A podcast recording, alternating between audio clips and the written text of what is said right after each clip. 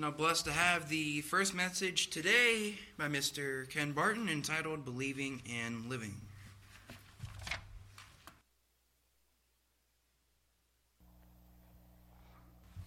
Thank you, Owen.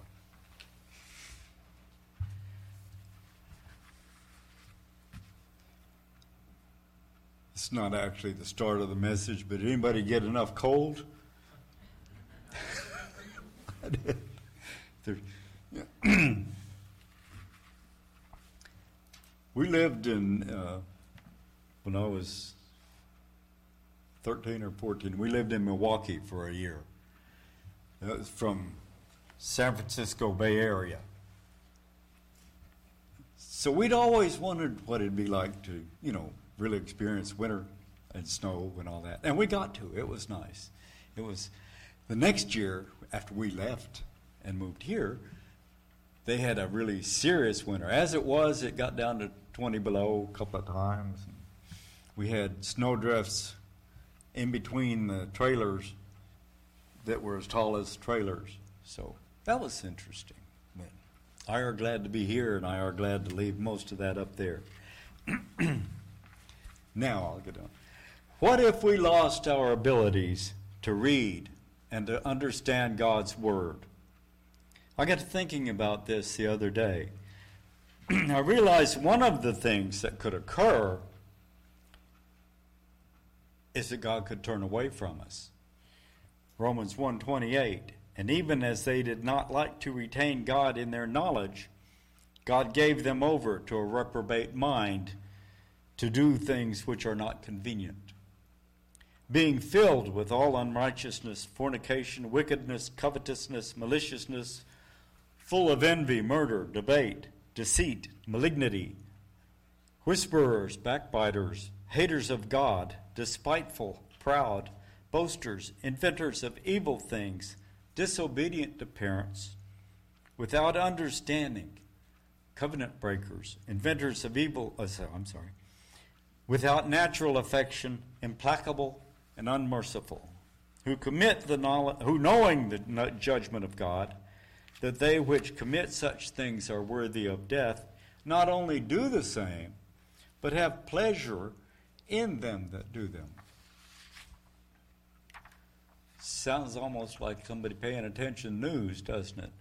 Reprobate comes from Strong's Greek number G96, which means unapproved.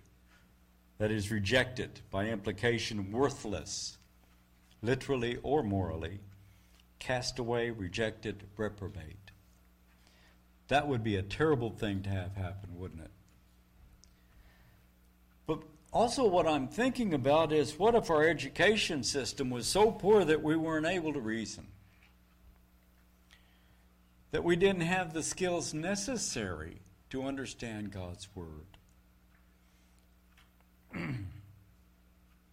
that really brings to the forefront how essential it is for our children to be raised in the Word of God and to receive schooling that will make it possible for our children and ourselves, for that matter, to be able to reason.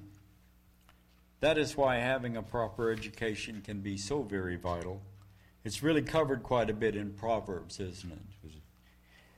How many of you have noticed all the pre Christmas buildup? Or how many of you were living in a cave? It's basically been ever since Thanksgiving, you know, they had whole whole hog. There's been juggernauts of money making ads and sales going on like there wasn't going to be an end. Just think of how many people out there driving by here would be flabbergasted to know that we weren't all gathered up in here in this church singing Christmas carols and passing presents around. But we aren't here to do that, are we? We are here to celebrate God's next to last weekly Sabbath of 2022. Not Christmas Eve or Christmas or any other pagan holidays. And why is that? Because of commandment number one, Exodus 23. You shall have no other gods before me. Pretty simple, isn't it? Now let's suppose someone doesn't still quite get that basic sentence. So we'll expand it a little and we'll go down to verse 8. Remember the Sabbath day to keep it holy. This is a fourth commandment. The next three verses explain it even further, uh, but I'm not going to, to read them. Um, but these things are basic. You're, you're probably wondering why I'm even talking about these things because, you know, but it's because they're the basics. The basics are what will make us or break us. Let's go to the main reason that people notice we're different. And that's because we're always here on Saturday. And if we're here on Sunday, it's we know we're going to be here once a year on Pentecost, you know, and we're having uh, a men's Bible study on on Sunday mornings. But it, for most part, there's nothing really going on here on Sundays. and again, why is that? Because we know that God established the Sabbath rest on the very first seventh day period. Genesis 2 1 through 3. Thus the heavens and the earth and all the host of them were finished. And on the seventh day God ended his work which he had done, and he rested on the seventh day from all his work which he had done. Then God blessed the seventh day and sanctified it, because in it he rested from all his work which God had created and made. Moses also points this out again in Deuteronomy uh, chapter 5, verses 12 through 15. Thus the heavens and, let's see, I'm sorry. Observe the Sabbath day to keep it holy, as the Lord your God commanded you. Six days you shall labor and do all your work, but the seventh day is the Sabbath of the Lord your God. In it you shall do no work, you, nor your son, nor your daughter, nor your male servant, nor your female servant nor your ox, nor your donkey, nor any of your cattle, nor your stranger who's within your gates, that your male servant and female servant may rest as well as you. And remember that you were a slave in the land of Egypt, and the Lord your God brought you out from there by a mighty hand. Okay, I've lost. I told Glenn to watch. I had to make some adjustments here, and I said, It's possible I'll be reaching in here and getting the old ones out.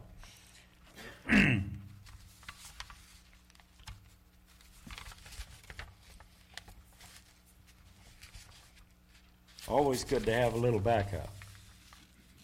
And I'm still not finding it.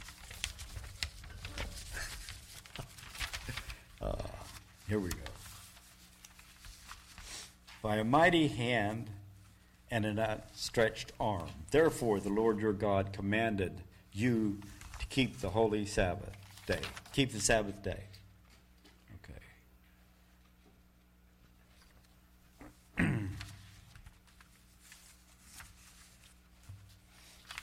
I apologize.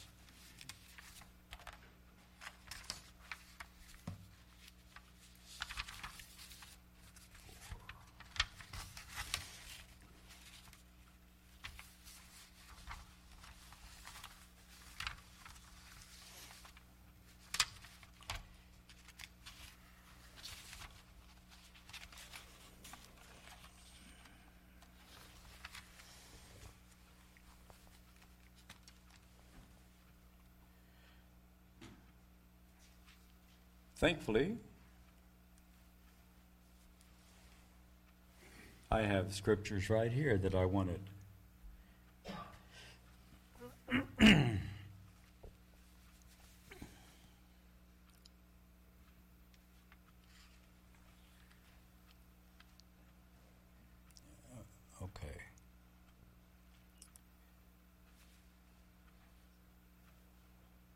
John 1 1 through 3. In the beginning was the Word. The Word was with God, and the Word was God. He was in the beginning with God. All things were made through him, and without him nothing was made that was made. As Jesus. He set it all up. If he wanted his birthday to be remembered, he would have taken care of that.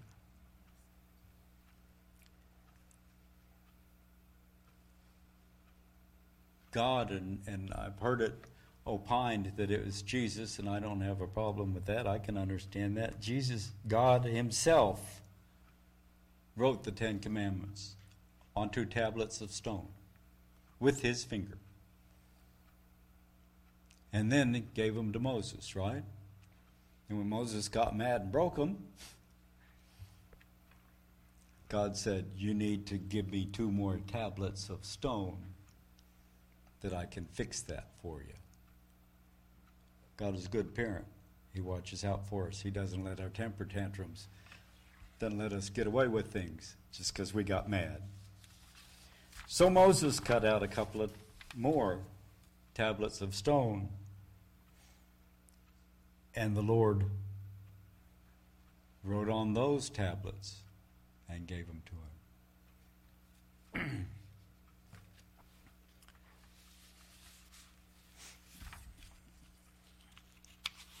some reason I have. Okay. I'm sorry, I found it. Okay. Because I didn't finish my verse, did I? Deuteronomy 5:15. Remember, you were a slave in the land of Egypt. The Lord your God brought you out of there by a mighty hand and an outstretched arm. Therefore, the Lord your God commanded you to keep the Sabbath day. We know that God set everything up for a reason.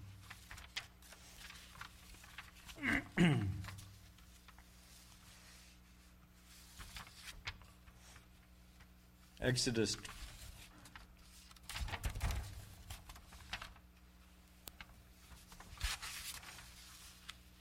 Okay.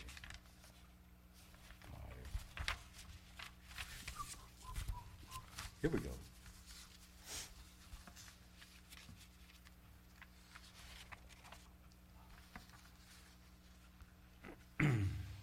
Have any of you ever seen where God commanded us to take to, to celebrate a birthday? And we celebrate birthdays. I celebrate birthday. My brother, who grew up or didn't grow up, but he was in, in worldwide. He asked me one time, "Why do you do birthdays?" I said, "Because I like to thank God for the gift of their life, someone's life." I told him I like to thank God for the gift of, of his life and mine. but God never commanded that we celebrate his birthday for sure.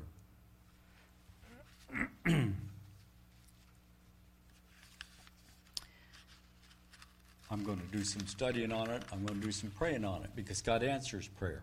That's how Glenda and I came here. We had brought, we had questions about the Sabbath, and we prayed about it. God took care of it. God got Glenda into a place where she could meet a young fellow from England. And Matthew Steele said, I'm glad to explain things to you and share with you my knowledge. But realize that there will be eventually a time that you will need to make a decision what you're going to do with the knowledge that you have.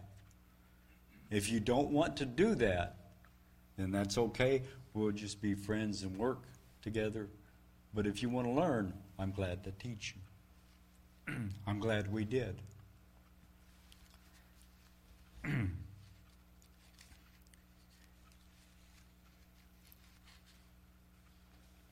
God does tell us things that we do need to do, though, doesn't He? We need to observe Passover. We need to observe the other feast days. Today, though, I'm going to I'm going to focus on Passover because that's the precursor of Jesus' sacrifice for the sins of mankind. It is the, the miracle that freed the Israelites from Egypt's rule, isn't it? But it's not only Jesus' crucifixion, but also his resurrection that we celebrate because that is the only way that salvation was made possible for mankind. Because before, when Jesus was born, except for the fact that of the virgin birth, which nobody knew except for Mary and, and her husband. He was just like any other baby that was born, wasn't he? There was no difference. What made Christ different was because when he was crucified for our sins, undeservedly so, he was resurrected because he was without sin. He paid the price for us so that we could be here, so that we could be possibly forgiven, because we have to go to Him.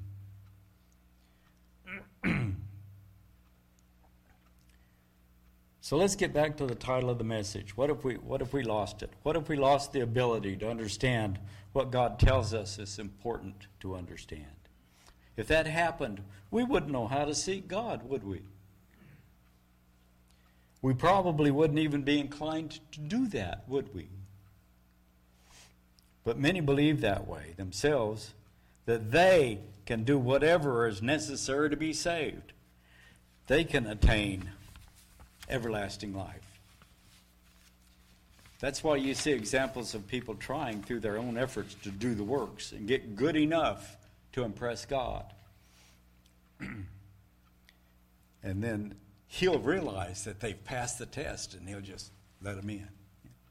Doesn't quite work that way. Believe it or not, I'm afraid that there would have been, and still are, those that would have trouble catching on. So God, of course, knew that as well, so he explained it a little further. Exodus 20, verses 4 through 17.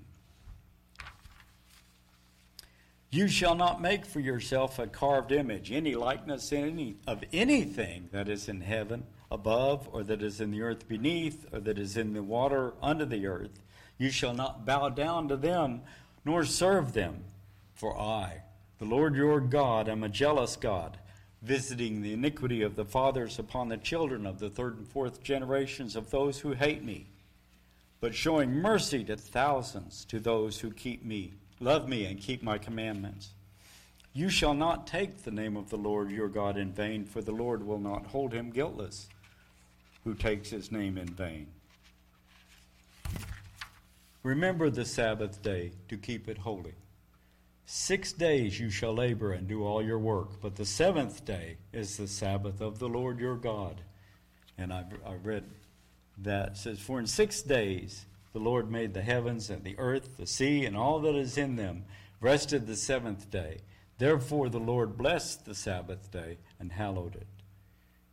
Honor your father and your mother, that your days may be long upon the earth, land which the Lord your God is giving you. Shall not murder, shall not commit adultery, shall not steal, you shall not bear false witness against your neighbor, shall not covet your neighbor's house shall not cover your neighbor, covet your neighbor's wife, nor his male servant or female servant or ox or donkey or anything that is your neighbor's. I believe that God tried very hard to make these easy to understand. It's pretty simple. But I also know that it wasn't going to work because it couldn't do the job. Right? If it was going to work, we wouldn't have needed Jesus to be crucified for our sins, would it? The law could only convict us of sin. It couldn't do anything to make us right once we had sinned.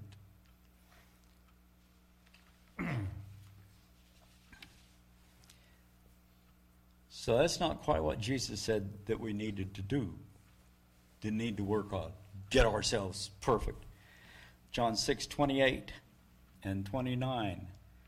The people that Jesus was talking to said, They said unto him, What shall we do that we might work the works of God? Jesus answered and said to them, and this is it This is the work of God, that you believe on him whom he hath sent. Simple, kind of.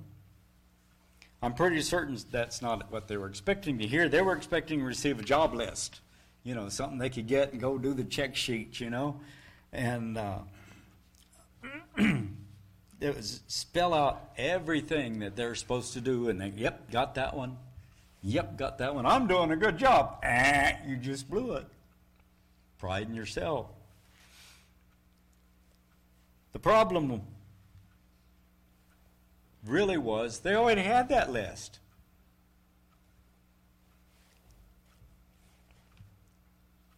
The Ten Commandments, basically. But there's a whole lot more in Exodus and Leviticus. But it's called the law. Pretty much covered. Again, the problem being it covers the, the it covers what doesn't work. Again, it just tells us where we're messing up. Trying to cover all those laws cannot bring us what we need to get salvation. They can only bring focus on where we fall. What Jesus told him is what must be done. We must believe on him, on Jesus, who God sent. Not believe in him, but on him, the Word of God, on every word. Because a lot of people say they believe in Jesus, yeah, I believe there's a Jesus. Or some people say they believe in God, that there's a God. You know, some of them have different definitions of what we would say, but they, they say they believe in Him. But do they believe Him? Matthew 4 4, but he answered and said, It is written, Man shall not live by bread alone, but by every word that proceeds out of the mouth of God. I need us to notice, I need us to notice that qualifying word, every. That's the key. It was the key to Adam and Eve, and is the key for every man and woman who will exist from that time forward to the end of time. For when man failed to believe every word, evil came in. When we believe every word of God, then we will live and obey them. Because that's what God says. That's what needs to be done. That's what we'll do. If we live and obey only God's word and not listen to Satan or somebody else and say, oh, you won't surely die. What God say? Eat it, you die. Anyway, if we live and obey only them, we won't be failing Him, will we? I don't know about you. I would really love to truly make that change in my life where all I do is according to God's word. Just think of the difference that believing, believing and living God's every word would make in our lives.